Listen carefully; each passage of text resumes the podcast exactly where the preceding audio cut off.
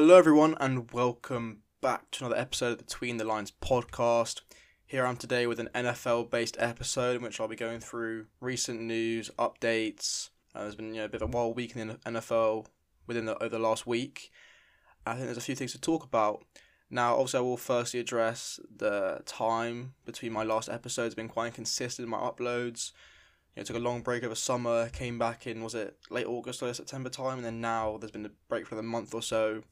Uh, reason being is because I've just gone into uni now, and obviously you know timetable schedule changes a lot.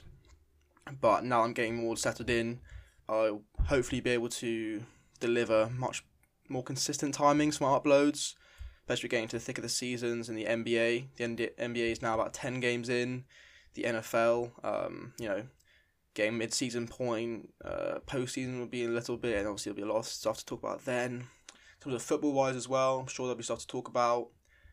Now, in today's episode, the main things I'll be addressing, as I'm sure people probably tell, well, by the title, we already know this as well, is the Henry Ruggs incident and why he was released, the situation around Odell Beckham Jr. and why he was released, and also, you know, the uh, knock-on effect from these moves. And just breaking down that generally, this will be an NFL episode for today and I'll see what goes on in the next. I'll try and get a timetable sorted or a schedule in which I'll be bringing more, um, as I said, consistent uploads. I'll be trying to do the whole, which I started, remember, um, a good few months ago about kind of weekly updates with NFL and NBA, kind of like a weekly roundup, which I think would be quite good to get back into. And so, yeah, to start, talk about the uh, Henry Ruggs incident. So, Henry Ruggs, a wide receiver for the Oakland Raiders, was in his, he was a first round pick 2019, 2020, 2020, I believe, 2020. Um, the first receiver picked out of the whole CeeDee Lamb, Jerry Jeudy group. And, well, can you say he was a bust? I mean, he was very good, and you know, gen- I say very good, but you know, an electric speedster for the Raiders. I'd like to be Derek Carr's main man going forward, especially in the future. And um, he unfortunately got into an accident, a collision of some sorts, in which I say a quote from the Daily Mail. Now, I'm not going to exactly say the Daily Mail's most uh, or the best source of news, but generally speaking, to round it up, um, he was traveling 156 miles an hour in his Corvette with his girlfriend, and then an in an intersection in Las Vegas, he drove into a SUV in which he killed a 23 year old woman and her dog. Um, obviously, extremely unfortunate. Um, now, in terms of minor details or more details going into that. Apparently, his blood alcohol level was twice Nevada's legal limit, and obviously he's traveling at 156 miles per hour, which is clearly exceeding any kind of um uh, limit that it should be. Um, he was the when the mugshot was released, he was in a neck brace. Obviously, he well, he got off lightly in comparison to you know the victim, but obviously still was affected he collided with the Toyota, the victim's car, at 127 miles an hour at 3:40 a.m., and in which the Toyota burst, burst into flames, killing the driver and her dog. Now, apparently, Ruggs could face up to four six years in prison if he's convicted in all counts, and I think the minimum I saw of, at first I saw was a, a thing of between two and 20 years, or something like that. But either way, he's going to face a lot of time, and his well, his career obviously is over. Um, but it's just unfortunate. It's so unfortunate seeing how, you know, star like up up and coming stars just ruin their lives by this. Um, you know, the Raiders looking good. The Raiders at this point were six and two. They've now just lost the Giants, my Giants, um, and they're now six and three. But even still, oh sorry, five and five and three. Uh, let me do that real quick. Um, they're now five and three. So they were five and two beforehand, doing well looking promising. I mean, I feel like that happens all the time. The Raiders they always start quite well, and then you know late season collapse. They always end up around eight and eight or so. But they were looking good this year, and now they had the whole you know Jon Gruden thing, uh, in which he was released from the team, let go, and now their star wide receiver is also let go. So yeah, very unfortunate. Obviously, it's very unfortunate as well the loss of life for the woman, she's only twenty three, and the dog. Um, yeah, but as, as I said, it's just so unfortunate the way in which you know these young players throwing away their lives. Um, yeah, I mean, there's not too much to say on that. I don't want to start the episode, you know, in such a bad or sad way, but that was you know the the biggest bit of news the last week. And now, in terms of a more neutral set of news, hopefully won't get your emotions running, is um, Odell Beckham Jr., the former star receiver for the New York Giants and Cleveland Browns, has been released um, and will be subject to waivers, hitting waivers. Well, I say on Monday. I'm recording this on on the Monday. He is set to hit it at 4 p.m., I believe, in which that will be in the UK about 9 p.m. Um, so I'm recording this a good few hours before, about four hours before he'll hit waivers, in which obviously it will go down where in terms of draft priority, where you know records record wise. So the Detroit Lions, who are currently 0 and 8, will have the waiver you know priority, so they have a chance to sign him. Now some of the details with this, the cost of taking him for the remainder of the season is 7.25 million, none of which will be uh, allocated to the Browns. Um, if if Odell Beckham Jr. passes through waivers, in which no team claims him, a settlement kicks in with Cleveland on the hook for 4.25 million, in which Odell then would be a free agent and then he can sign with any team. So with this agreement with the Cleveland Browns, he cannot seek termination pay, and the final two, and the final two years of his contract are voided. So therefore, if he you know joins a team in waivers, he'll be a, that contract is just lasting the year, the rest of the year, and then he becomes a free agent, in which he can then obviously sign any team. Now, there's been reports coming out that saying that he wants to sign a contender. Quite obvious, I would say.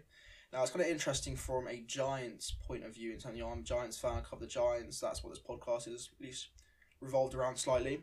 Interesting point of view in terms of you know, well, would you take him back or should the Giants try and go for him? Now, that's always been a question the last year or so. Obviously, Odell's been struggling uh, ever since he hit Cleveland.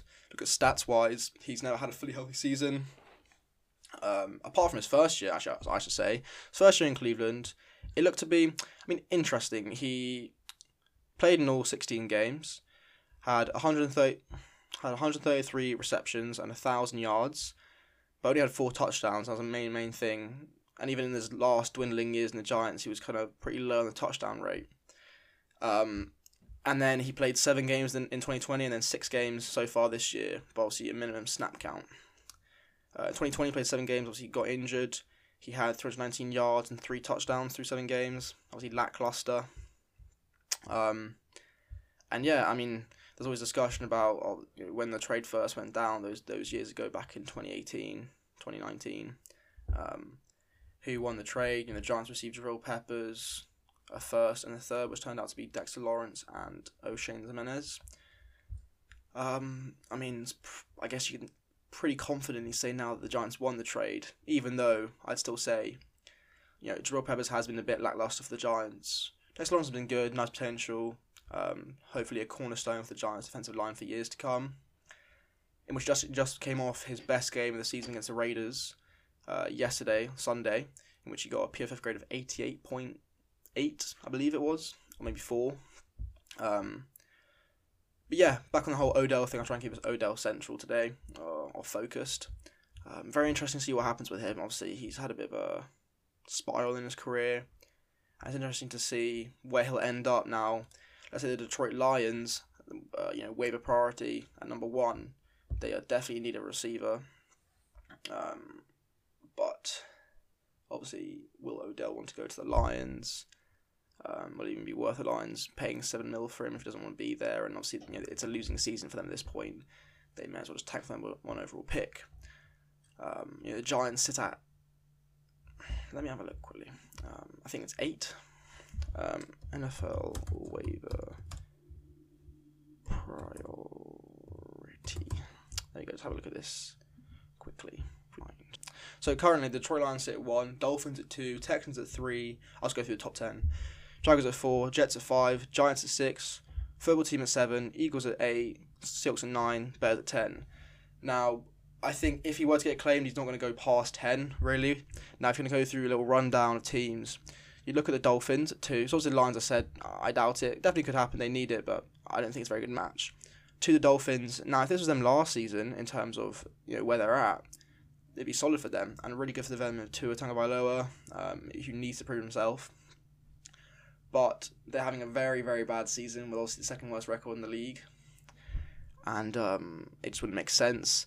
Then obviously all your teams really obviously obviously well, I'd say it's uh, overusing obviously a little bit, but I guess just to emphasize my point is that um you know Odell wants to go to a contending team. He's going to be slightly costly at eight mil against cap. is it worth? Well, is he going to want to go to most of these teams? Obviously, who are doing badly aren't, um, who are high in the waiver wire priority, aren't obviously going to be contending. The only team I see of like of note of uh, being noteworthy are the Giants at six, simply not because they're good, because they're not. Um, you know, hard enough to say as it is, but it's true. Then also, you know, the only reason that is obviously because of reunion. But then also, I think really interestingly is nine the Seattle Seahawks. The Seahawks have been pretty poor this year, um, in which their record currently stands at about. They're three and five, third in the division. The division actually, the um, NFC West has been very interesting. With the Cardinals eight and one, having a terrific year behind Kyler Murray. The Rams are seven two, had an unfortunate loss against the Titans just last night. They're still very strong. And obviously the Seahawks and the Niners, both at three and five, both very disappointing. Be interesting to see, obviously, you know, uh, what the Seahawks do if, if, Odell reaches nine. It would make a lot of sense to bring him in. Um, but yeah, obviously, I think I'll make another episode on the Odell situation after um, he's either cleared the cleared the waiver wire and joined a team as a free agent. In which, obviously, if that happens, then well, there's a lot of different teams you can go to. Um, the Cardinals could make sense. The Rams would definitely make sense, seeing as they just released DeSean Jackson, in which he's now signed with the Raiders. The Ravens, the Packers, the Bills, the Saints. The Saints are in desperate, desperate need for a receiver, seeing as Michael Thomas has just been ruled out for the rest of the year with an ankle injury, in which their receivers have been absolutely terrible. They had Trevor Siemian being their signal caller uh, just last game, in which they lost the now four and four Falcons. So yeah, very interesting to see what happens. It's to really shake up the NFL, and um, it's just weird seeing how Odell's gone from once you know gener- seen as a generational talent, you know, known as the guy for that catch back in 2014 and his rookie year with the Giants, and has now been released by a hope- hopeful contending Cleveland Browns. And the Browns obviously haven't been as good. They're sit 17th in the waiver wire, in which their record currently stands at uh, five and four after they just beat the Cincinnati Bengals 41-16 uh, yesterday. But um, obviously the Browns will always be contending with the team they have, so it's interesting to see you know how that's worked out. But they've obviously actually been better uh, without him. Obviously, as he's compiled you know barely 1,600 yards in the last three seasons for the Browns and only seven touchdowns. So um, yeah, it's very interesting to see what will happen with this and how it'll end up, see where he goes and how that'll shake up the you know the, league for contending teams. Obviously, as a Giants fan, I've got mixed feelings about you know. Obviously, he'd be a great addition, and I'm sure. I'd say I, the thing is, I'd say, oh, I'm sure he could help you know revive his career maybe in the giant with the Giants, but the Giants wouldn't do that. They're not very good. They're very inconsistent. Obviously, they just beat the Raiders, and they're now three and six, looking hopeful that they could turn the season around of some sort. But as long as you've got Jason Garrett as your coordinator, um, offensive coordinator, you're not going to do anything. I mean, if you think Odell wasn't getting targeted in Cleveland, he's not going to get targeted at all in New York. Um, Kenny Golladay, obviously the main guy, signed for big, big money, 80 million a year uh, this offseason. And Kadarius Toney, the first round pick. They combined for three targets last night, or yesterday against Raiders, in which then Carl Rudolph, the tight end, who's been forming subparly this year, had five targets which just shows Jason Garrett's offense is lacking of any sense, pretty much. It's obviously great to hear. Um, as a Giants fan, it's really good that you know that um, your offensive minded coordinator or offensive coordinator who's meant to be offensive minded as a head coach is holding your team back offensively. That's really good. But um, yeah, obviously it would help in terms of the injuries the Giants are currently enduring. We're saying Shepard's out with the quad injury, Darius, Slay- Darius Slayton's out. Kenny Golladay's just returned. Kadarius Toney has a lingering ankle issue, which he's now healthy, but you know could always come back. So um, it's annoying because the Giants were contending. If the Giants didn't, you know, lose some easy games against the Falcons, the football team, even the Chiefs, which performing poorly when they just beat the Giants on Monday Night Football last week. Um, the Giants could be six and three and looking at you know as being a good contending team. Also, the other factor that I forgot to mention is Dave Gettleman. Um, that relationship with Odell may be irreparable or you know um, not fixable. But I guess we'll see. Time will tell, and hopefully the next episode I release could be centered around that. But yeah, that's all I have for today. Thank you very much for listening. I'll see you all next time.